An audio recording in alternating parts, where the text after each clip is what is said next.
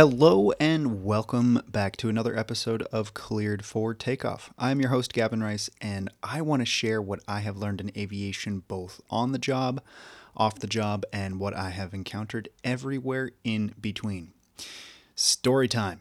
Back in episode four, I talked about when my student Corey went up for his first solo flight, and I, I reflected on that experience and you know that that lasting positive and, and incredibly rewarding impact it had on me and and of course Corey as well but but what it really meant for me and so we were texting after I, I published that episode and he had mentioned that I should do an episode about uh, the time that we got stuck in the mud during one of our flight lessons together. So that's what today's episode is going to be all about. It'll be about a learning experience on both our parts and now that that day is long over, it's it's quite funny to, to look back on, even though in the moment it was uh, probably not something that I would have thought of as humorous at that time. But but looking back, uh, again, quite a learning experience, and, and it is funny to think about it and, and relive those moments. So after Corey's solo was complete way back in uh, towards his initial training. Again, it was probably the first few months of his flight training. Uh, the next step was to do some more maneuvers, and one of those maneuvers is uh, a soft field landing. Most pilots will go through their private pilot training practicing soft field technique uh, which is required per the regulations, and they'll even have to perform that on their check ride, their their uh, end of course test, but most will never actually land and take off from a, a real grass strip. So you, I mean, you can prepare all that you want for grass by by practicing the technique on pavement, but it'll it'll take some some decent practice to get proficient on actual grass. And in fact, I've I've never I had never landed on grass until I actually started instructing. So I was I was one of those pilots that never touched grass in my private pilot training, and as aforementioned, until much later. Um, I think it was uh, yeah, a buddy of mine, uh, buddy of mine Colby, who got me involved in the flying club uh, with the instructing gig. Um, I think that was the first time I went to a grass strip. Uh, grass strip. So that was you know some two plus years uh, after I had started my initial flight training before I actually went to a grass strip. So uh, I, I, remember it was that first landing. It was it was a little freaky uh, that we were gonna go take a, a, stock Cessna and just land it on grass, but it works. And uh, those little Cessnas do a, a great job. And uh, Colby is he's a friend of mine who is is also in the airlines now, so I, I definitely uh, got to get him on the podcast to, to share his many stories and adventures too. So shout out to Colby for for taking me to grass for the first time. That's that's something I'll never forget. But back to the story with with Corey. Like I said, uh, Corey was done with his solo, so it was time for that soft field uh, landing and, and takeoff technique. So I, I decided I I wanted to incorporate into his training that to make sure that he could perform perform both techniques on on pavement because that's what would be on the check ride, but actually on grass, real grass too, so that, you know, for the purposes of getting through his training and passing his check ride, he'd be able to do it on on a paved strip, but for practical reasons, you know, he could go to a grass strip recreationally and, and know how to properly do it. And so that when he was in his free time, or maybe he was taking his parents flying or friends or whatever, that if they wanted to go to grass, he'd know how to do it since he had done it you know in training instead of just kind of trying it on on his own for the first time. Because it anytime you're trying something new whether it's trying a new aircraft uh, or going somewhere new you haven't been before even though you have the rating the, the rating and, and legally you could go there it's it's probably a good idea to have an instructor with you. So that's that was kind of the mentality that that I had is that I wanted to make sure that when he was done with his rating that he had been to grass. So um, I, I seem to remember that right off the bat, I, I, was taking him to grass strips and, and he got the hang of it really well. Uh, I do remember him freaking out a little bit uh, on the first couple of times we went in and out of that grass strip, but but I assured him that I too had that feeling, which was very true. Um, but once you build up confidence in the airplane and your ability uh, to get in and out of that strip, it, it's not too difficult with some practice. And and sure enough, he became quite proficient as he did with all his other maneuvers. So in in addition to soft field and short field landings, Another maneuver required for private pilot training is a simulated engine failure or a, a simulated uh, engine failure with, with an approach to landing. Uh, there's different names for it, but essentially what it is is it's pretty obvious. Um, you know why why we practice maneuver. It's you know what happens if our engine fails. Uh, where will we land? And it, it really all boils down to decision making and understanding the winds and how far the plane can glide given that there's no more power. Uh, you know, because your engine failed. so, as an instructor, I, I get to be evil and say to the student, okay, your engine failed. What are you going to do now? And in that moment, I will pull the power back to idle to simulate that engine failure and then let the student figure it out you know, granted for the, the first experience with this maneuver and and and the same as any first time maneuver uh, is that I'll, I'll demonstrate it first. You know, I'll, I'll go through the motions to show them this is what you're going to be expected to do on your check ride, but also what you'd be expected to do in real life if a situation like an engine failure, a real engine failure, were to occur. So once they understand what I've done, it's it's now their turn and uh, with Corey and, and with all my uh, my other students as well, um, I don't I don't plan for this maneuver necessarily. Uh, I I insert it kind of randomly in the lesson because just like in the real world, you don't know when your engine's going to fail. Uh, it could be right after takeoff. It could be when you're just putting around in cruise. You could be doing a random maneuver and it could just fail on you. You know, the engine doesn't pick and choose a time and date when it's going to fail. If some malfunction happened, it's just going to happen randomly and you're not expecting it. So, uh, typically, what I would do is in the middle of a, a fairly um, a more stable maneuver. Uh, if it was a a maneuver like a stall or a spin or or um, even a even a steep turn. I might not do it then because it's a little bit more involved. But something like slow flight uh, or just simple ground reference maneuvers. Um, you know, you could just pull the engine out or pull the uh, pull the power out the idle uh, to put it to idle and then just simulate that engine failure and just tell the student yep your engine failed what are you going to do at, at this point so uh, again it, it has to be random because that's exactly what it would be in real life. And so once the engine is simulated as failed, uh, the first thing the student needs to do is pick a suitable landing location.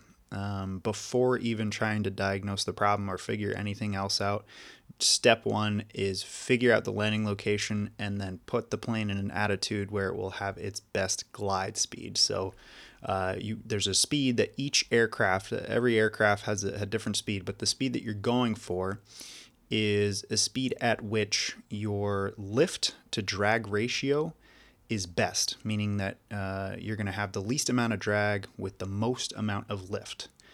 And every aircraft has a different speed, so that's kind of what you're doing. You're you're getting to that speed. I think in the Cessna it was 68 knots, I believe, and then you are finding a location to put the airplane down. Um, because if if you're not able to restart your engine, you're to have to touch down, and so that's the the first priority, kind of in tandem, is is set that airspeed and pick the field. And there are, are, are various locations you can set a plane down, um, but in order of preference, uh, we'll, we'll go for obviously a, an airport. Uh, if you happen to be flying right over an airport, well, that's what it's intended for. So land there. Uh, or if it's a small strip of some sorts, a lot of uh, a lot of fields are actually charted, even though they're private. Uh, on our, our VFR sectionals, the the, the maps uh, essentially are, are road maps for the sky. Um, a lot of these airports, even though they're private, will be charted for the very reason that if we have an engine failure or something goes wrong, you know, we can pick a field and land on it, and, and it's an you know, technically a real airport, even if it is grass or something. It's it's a legit airport. Uh, you know that there's enough space. But if there's no airport or, or a small, even if it's a private strip, the next thing I'd be looking for is maybe a field, um, you know, a farm field or something. Uh, and then after that, uh, maybe the next thing I might pick is a road. And then the last resort after that is trees or ditching in the water. Uh, an airport is, is obviously the best choice, like I said, because that's what it's made for. Um, but you might be wondering why I, I picked a, a field over a road. And this is simply because uh, not all roads are the same. I mean, granted, not all fields are the same either, but uh, a lot of roads will have power lines running alongside or across the road. And those are incredibly hard to see. And you really won't see them until you're hmm, at least down to about 1,000 feet above the ground, which you're starting to get very close to landing in an engine out situation at that point. So if you're up at altitude, uh, three, four, five thousand feet, and you decide to pick this road, even at that altitude, it might seem low, but you cannot see what's going on with the road down there. And then, in addition to power lines, there's oh cars. You know that's that's a big big deal. Now you probably have seen on the news small planes landing on highways, and they do so successfully. And those are situations where the pilot didn't have a field; it was just trees or the road, and when there's a gap in traffic and it's it's an interstate, which interstates, eh, depending on the area, might have less power lines going uh, across them. They definitely won't have them going parallel to the uh, to the interstates, but a lot of those local roads you have to be very careful with because you'll have power lines crossing them and going parallel with them. I mean, they can be everywhere, and and again, they're very hard to see. Uh, so typically, um, going to leave a road out as, as closer to a last resort. Uh, and as for a field, there are all kinds of different fields that you can go for. Typically, a, a farm field would be ideal because it's it's pretty spread out.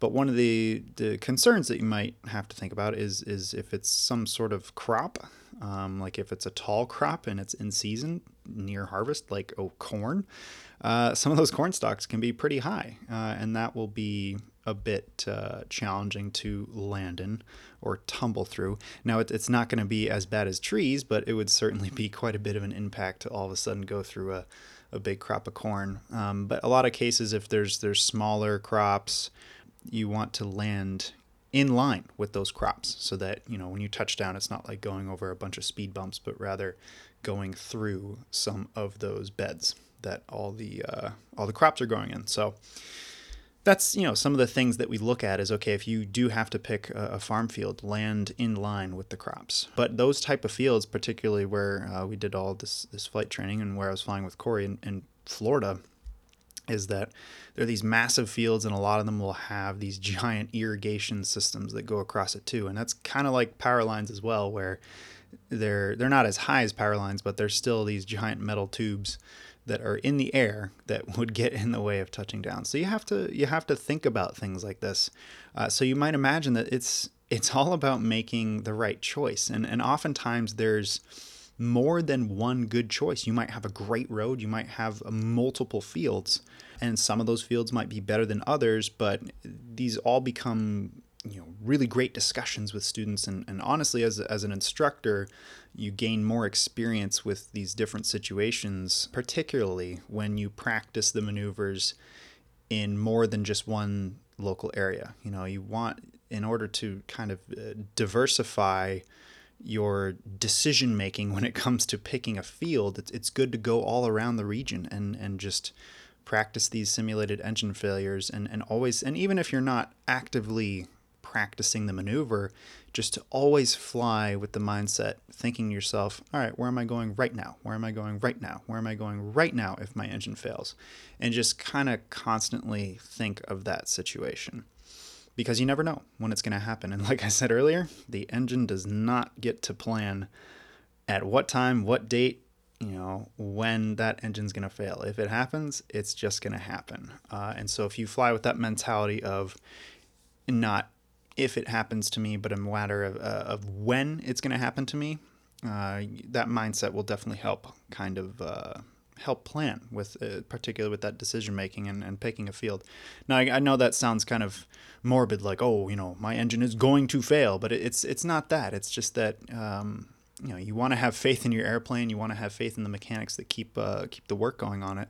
But some things are just out of your control, and they could be any combination of things. You know, I'm, I'm not the mechanical type, but um, I mean, you could have a, a piston rod snap, you could have uh, a cylinder casing crack. I mean, there's all kinds of things that could lead to oil pressure fluctuations and, and then, um, you know, a, a pressure drop or something. I mean, there's, there's so many different things that could happen that they just happen in life. And, and that goes the same for any engine, whether it's an airplane or not. I mean, things happen. So just being prepared is is what we're all about when, when it comes to flight training. So that's that's where, like I said, you know, just practicing these maneuvers, these engine out maneuvers in various locations at different times. And and when it's safe to do so, you know, utilize different types of stuff. You know, as an instructor, you, you could you could give the student an engine failure knowing there is nothing around except one particular thing. So you, you can kind of almost nudge or, or urge the student to you know go to one specific field or go to one specific road or or you know you want to kind of tell them that hey you should probably go for that airport instead of that you know row of trees or something. So it's there's different situations where on both sides as a student and an instructor it's going to be a really good learning experience. So anyway going back to the story in, in one particular flight lesson with corey I thought of a great way to, and I would do this with many of my students, but a, great way to combine two lessons into one. And that is to give him a simulated engine failure near a known grass strip that I had been to quite often, and also uh, have him actually land using soft field techniques instead of just going around at, at 500 feet above the ground. Uh, because that's generally what we do for most of these simulated engine failures will have the student pretend as if they were about to land. They'll get all configured, you know, if they get the flap settings in, if they want the more drag or or you know, however they're going to come into the field, we want to make sure that okay, if this engine did actually fail, that yes, they would be able to make it. And and in terms of the regulations, uh, we can't be flying uh, lower than 500 feet above uh, even those remote areas. So we we want to watch out for that uh, and mind that even the farm owners, you know, if they're doing machine running farm equipment out there and there's cattle out there, you know, we, we certainly don't want to be flying lower than 500 feet anyway. So uh, that's typically when we go around. But in certain, well, in, in all these situations, you're not actually practicing that transition from I think I've made the field to actually landing and experiencing what that's like to land an airplane all the way from up at altitude and come all the way down with no engine power and actually touch down because 99% of all of our other landings we have power in all the way until about 50 feet or so um, before we're, we're fully bringing it back towards idle on the touchdown. So in this situation, you're having to touch down with no power whatsoever. So that's that's what we did. I gave him a simulated engine failure. It was probably around 3,500 feet or so above the ground and it was random. Uh, like I said before, uh, the engine won't decide when it's going to fail. So I think we were practicing some maneuver. I think we were doing slow flight or something. And I, you know, I, I pulled the power back and I said, "There's a simulated engine failure. Show me what you're going to do." And so after a couple of turns, uh, he first he uh, he first got the airplane and the correct airspeed again 68 knots in the Cessna and then he started making a couple turns to, to look around and, and find uh, something, and he did find this grass strip that I was hoping he'd go for. So that was awesome. And then he he continued and and headed headed towards that strip and then started circling it. And then he simulated what he would do to attempt to start the engine because like I said earlier, the, the very first thing we do is we set the airspeed to make sure it's that best glide uh, to to the, the best glide ratio, the, the best uh, drag to lift ratio, right? Uh, and then simultaneously, you're picking a field, and then you're sticking with that field and you're circling around the field. And then once you've established all that, then you can start to troubleshoot and see if you can get the engine started. Because you know, with these older Cessnas, well, all all airplanes have some form of redundancy, but uh, particularly with the Cessnas that we fly, or, or that I did fly, I should say, um, they had two uh, fuel pumps. One is just the engine-driven fuel pump um, that just it's attached straight to the engine, and, and as long as you have the engine running, uh, that it is creating that uh, flow of fuel to, to bring it from your tanks into the engine to feed the engine. And so if that engine driven fuel pump were to fail, you have a backup, uh, an electric driven uh, fuel pump.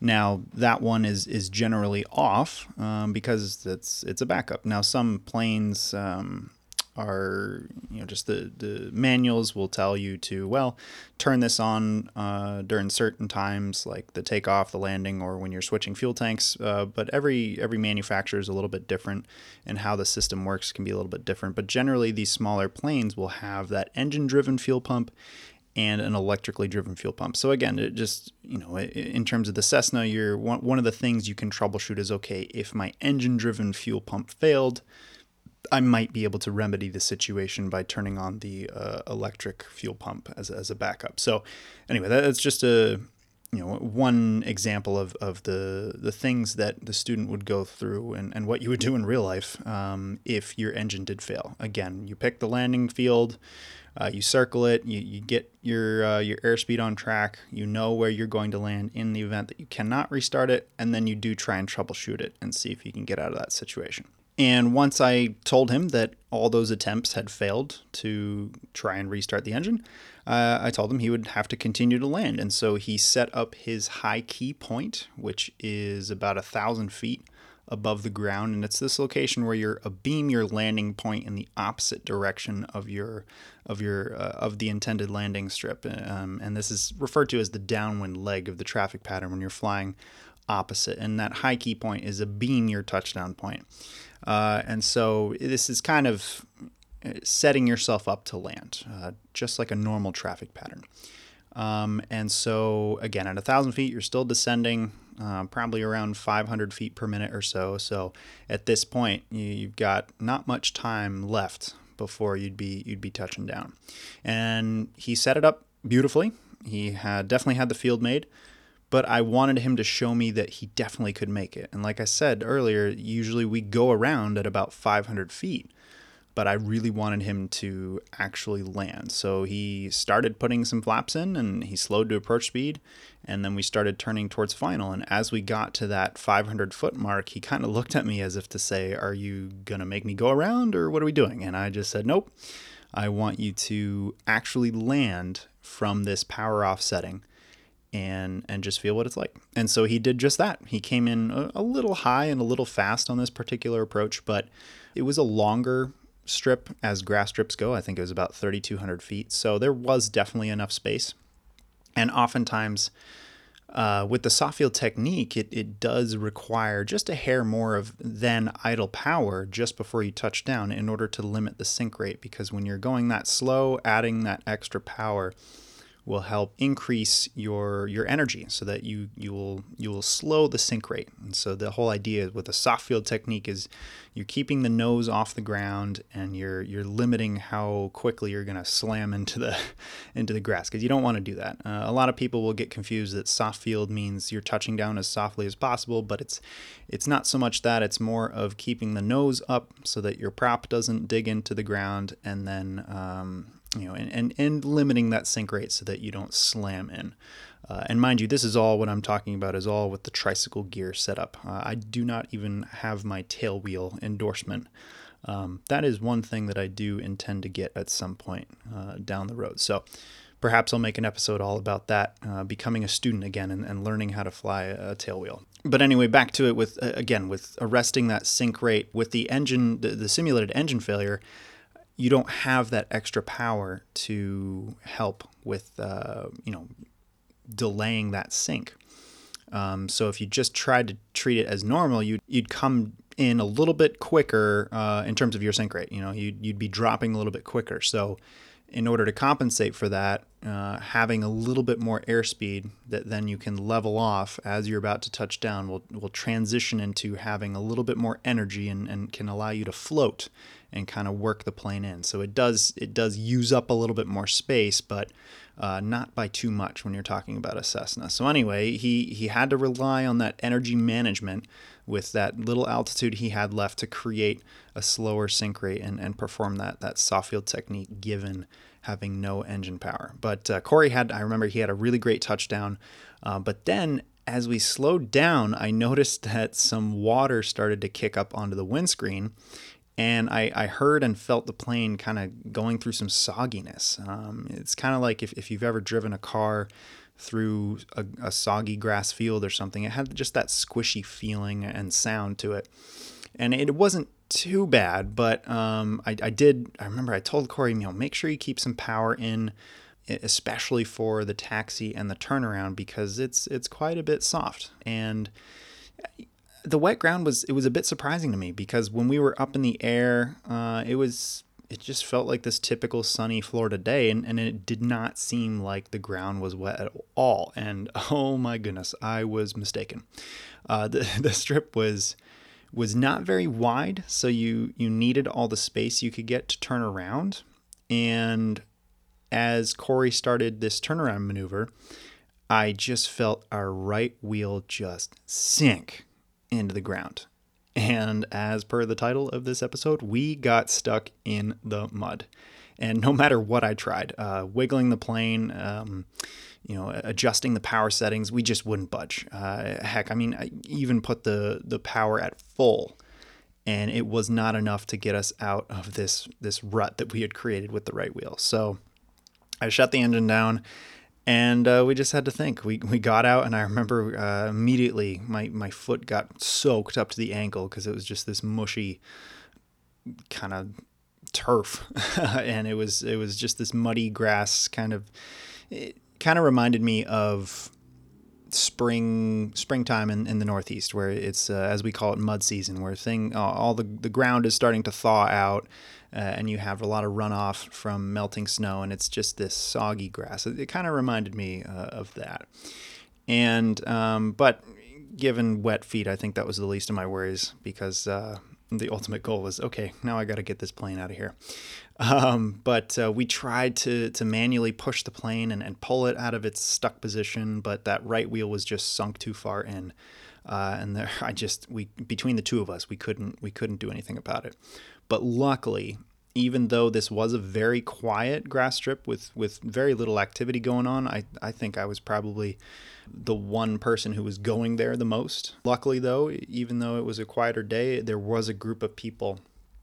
Uh, I think there were three of them who, uh, in the distance, the other side of the strip, I saw walking towards us. And it just so happens that they were also pilots. And uh, I think they said they were driving by and, and, they saw us out there in the mud struggling. So uh, they, they figured they'd stop in and check in. And I'm glad they did um, because they were the reason we got out. Uh, so with five of us, we were able to get the plane finally unstuck but it still wasn't that easy. I was for a sec I thought we would have had to bring a truck out there with a winch or something to, to tow us out because it was it was some pretty um, some pretty thick stuff. And again with that that turnaround maneuver, this was towards the edge of the strip where a lot of the the drain off goes. And so it normally during dry season uh, or just not a rainy day, it would be fairly easy to do this turnaround maneuver, even in a Cessna. But it was just it was stuck in there. So uh, it did take quite a bit of effort.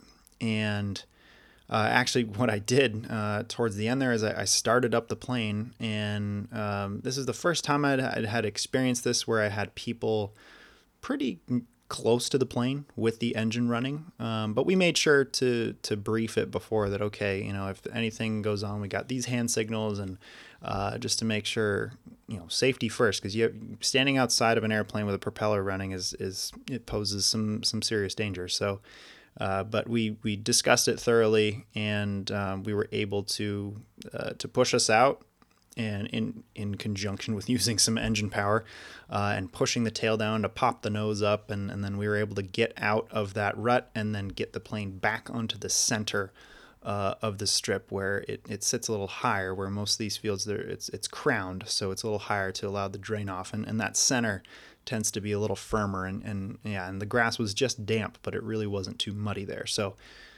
again we got out which was great and luckily the winds were fairly calm so instead of uh, back taxiing uh, the farther direction to, to go back and, and take off the same way that we landed which, you know, if there were prevailing winds that were constant enough, that's what you would have to do given the performance. But because the winds were calm enough, we were we were just able to continue the same direction and then uh, and then just turn it around on that other side instead of having a back taxi farther. So uh, that all worked out. We got we got lined up, uh, gave a wave off to the people who helped, and, and thanked them very much. And and uh, we lined up and, and performed our, our soft field technique takeoff and and started our takeoff roll. And I just remember it was still a little bit mushy and muddy. Um, and and the ground roll definitely took a little longer than I was used to uh, since the last time I'd been to that strip. But we got airborne and, and we still had plenty of room, and we were on our way back to base, and uh, we got off the ground, and all was well. But during that whole time of, of getting unstuck, I think the whole process um, from first realizing we were stuck to to finally taking off again was probably a good hour of time that had passed. So it, it definitely, you know, weather can change in a matter of of minutes uh, in in many locations, and particularly here in, in uh, or down there in Florida.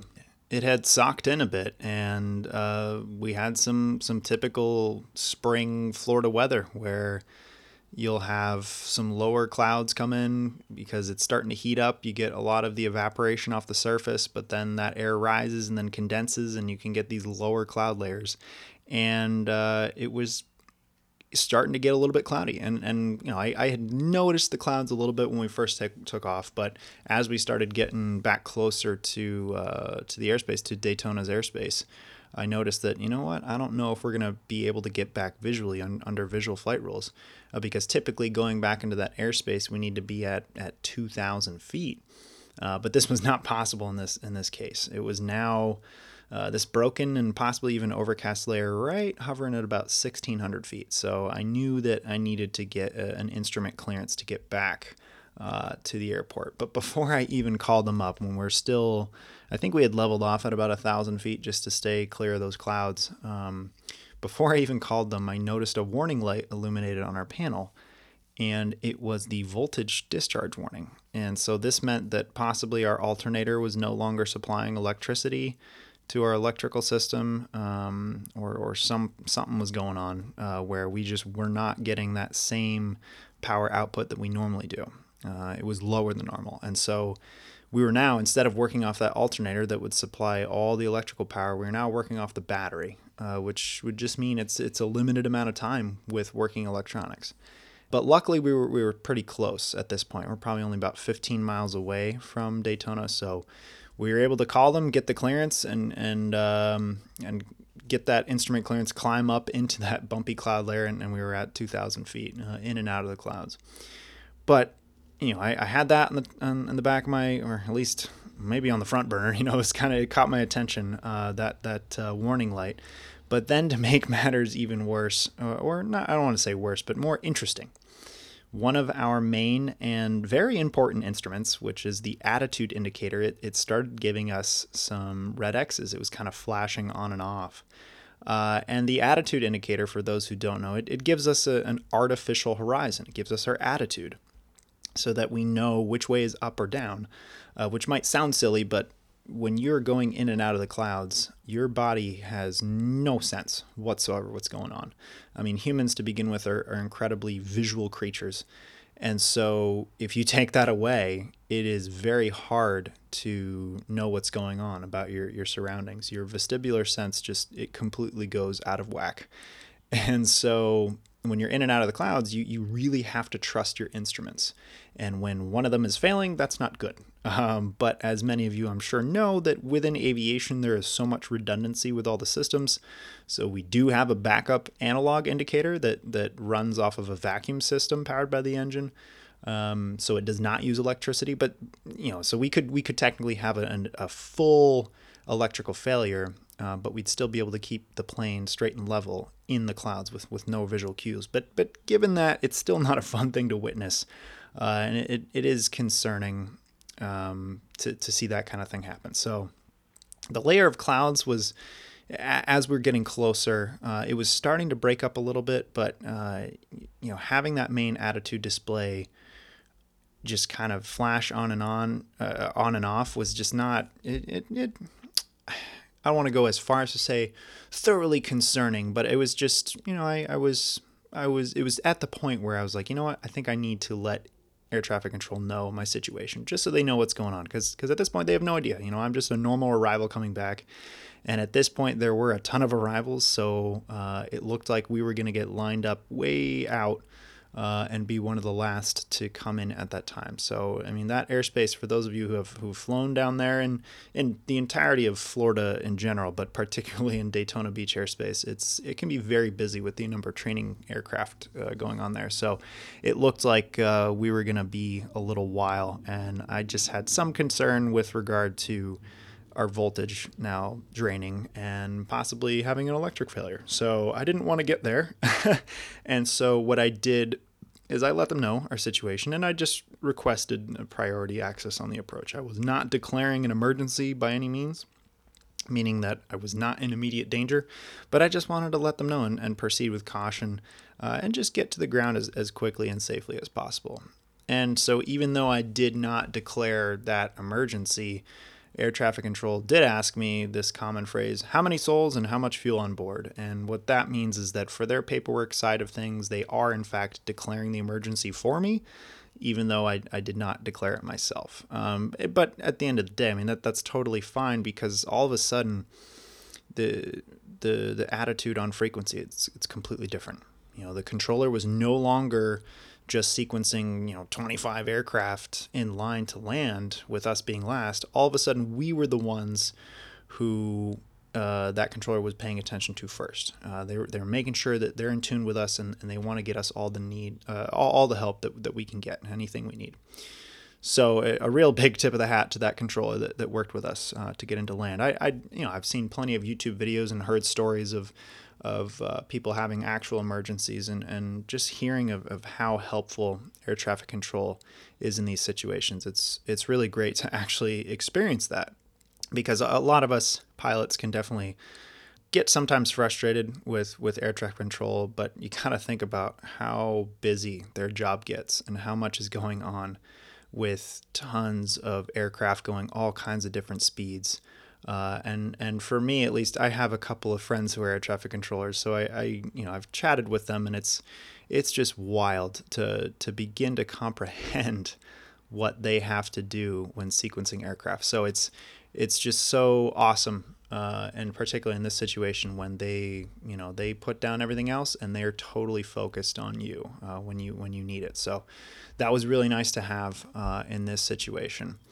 So they they were essentially going to sequence us as number one on this approach, but again, because we were in and out of the clouds, we needed that approach. We needed to go a little bit farther out to get sequenced in and, and straightened in with the, the the approach to come back in and use all of our instruments for that. But as we're on the downwind getting sequenced for this approach, I all of a sudden saw a couple holes uh, in the clouds, and I did catch uh, a good enough sight of the threshold of the runway uh, and so I think I think we are about 2,000 feet above the ground at this point. But I, I saw a solid, a good look at the field, and I, I let ATC know. I said, "Hey, I got the runway in sight, and I'd like to to cancel the the the instrument approach. I want the visual approach. I just want to get in." Uh, and so they cleared us, and I, I uh, at this point I took the controls over from Corey, and I, I pulled the power idle, and I dove towards the runway just to get through that that hole, get below that cloud layer. And I think, like I said earlier, um, it was around 1600 feet or something like that. So once we, we got below that layer of clouds, I leveled things out. And uh, I think I handed the controls back to Corey, and we had a safe landing. And, and even after quite a series of things happening, we got on the ground safely. And I, I don't want to say that you know we did anything wrong. Uh, yeah, sure there are a couple mistakes here and there, but but saying that you know we did uh, things wrong or that there were you know huge huge uh, elements of risk involved with this flight it, it wasn't that at all. Because at the end of this entire lesson it was it was still a very safe day of flying. And more importantly because of, of the things that happened it was a, a really great day of learning.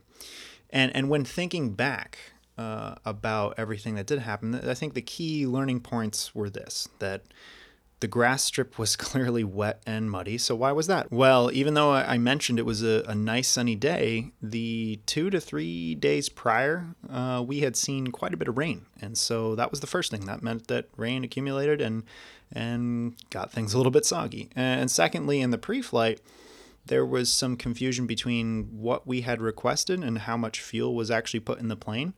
Uh, it it ended up being full tanks. So you know, I, I should have thought of that and, incorporated that into our lesson. That okay, if we have full fuel, we now have hundred more pounds of fuel than we normally do for these local flights, and so maybe don't go to a wet grass strip. I've taken uh, a full load of fuel on a dry strip before, and that's fine. But uh, you know that extra hundred pounds of weight can mean the difference between maybe getting stuck and not getting stuck. So that that was another thing to consider. And then lastly, when when the field is wet, that if you do end up discovering a, a soggy field, that gotta stay on the center line, um, which is which is typically that crowned portion of the field. And, and we did this for for the touchdown, but we should have stayed on that center crowned section the entire time. And when you're talking about a, a Cessna it does not have a very good turning radius. And so that would be virtually impossible to, to turn a uh, to, to taxi a, a, Cessna 180 degrees to turn around to take off or, or to back taxi. It'd be, it'd be impossible to stay on that crowned section with the turning radius that the Cessna has. So in that situation, if I was like, okay, yeah, it's really soggy, but it's still decent and firm on the, the crown center, if we need to get out, you know, get out and pivot the plane around kind of like we had had done with, with the help earlier. But you can definitely you could do that by yourself but you know with two of us uh, you know we could shut down get out and pivot the plane around back into position start back up and take off all without having to do this wide turnaround maneuver because that's the reason we got stuck is that wide turnaround maneuver meant that we were uh, away from that crown section where the water had uh, drained off to the side and created this much muddier, soggy section. So that was uh, what really boiled down to the reason we got stuck. But you kind of see it's it's this chain of events uh, that happens. Is like okay, you know the we had a lot of rain the the last couple days. We had more fuel than normal, and then okay, maybe I should not have uh, pulled to the side to try and turn around. So it definitely there's a couple things that added up. Uh, and those are just the, the three things. Like I said, they're they're really great learning moments. Even though they you could think of them as mistakes, but they're they're great learning moments, not only for me but but for my student for Corey as well. And to reiterate, uh, as before, uh, yeah, mistakes. You know, there's little things to learn from it, but nothing involved us taking uh, or unwarranted risks or, or, attempting to be unsafe by any means. I mean, they, they just happen. We, we learn from it. And uh, as for the electrical issue uh, and the attitude indicator malfunctions later, that was just dumb luck, or, or I guess rather the opposite. I mean, there, there was no cor- correlation between our encounter with the mud and, and, those electronics. That that plane just so happened to decide it was going to give us those problems after our adrenaline was already high from getting out of a mud pit. But because of, of the training and experience that I had under my belt, I was able to stay calm, cool, and, and professional and, and get us back home with, with no issues. And at this point in his training, Corey had, had already come quite far and, and was quite competent uh, as a pilot. And so I, I've said it before that he was one of my rock star students. And, and if there's anyone that I would want to take a plane and get stuck in the mud in, it would be him. So, for my listeners, it's I say the the moral of the story is check to see how wet the ground is before venturing out into the wilderness of a grass strip. Uh, definitely take into account what fuel you have for in your tanks. Uh, you know, if you got full fuel or half fuel, and and and make an informed decision regarding the the day's lesson or, or trip. Um, you know think about things like that. And, and in the moment you know like i said earlier with with landing on the center line if it's if it's wet and soggy if you need to take up the entire strip to get it turned around you know shut off the engine and, and pivot it around that's okay. You know a lot of people will sometimes uh, think oh i got to get off the runway. You know what if there's more people coming in? Well uh, in this situation, it's it's a small grass strip, right? Okay, if it's a paved strip and there's lots of traffic, yes, there, there's no excuse to remain on the runway. We're, we're always taught that get off the runway as soon as you can. But in that situation, you know, take your time. You don't need to quickly turn around to get out of there. And and I think one of the other the overarching things that can happen too when we're when we're planning uh, either lessons or, or trips or wherever uh, we pilots we, we can easily succumb to this this mentality of, of get there itis and we really want to fly. Uh, but just remember that it's it's so important to have a backup plan. And sometimes that backup plan means that you don't go at all. Uh, you don't go fly. And, and that's that can be very disappointing. But we would rather be on the ground wishing we were in the air than be in the air wishing we were on the ground.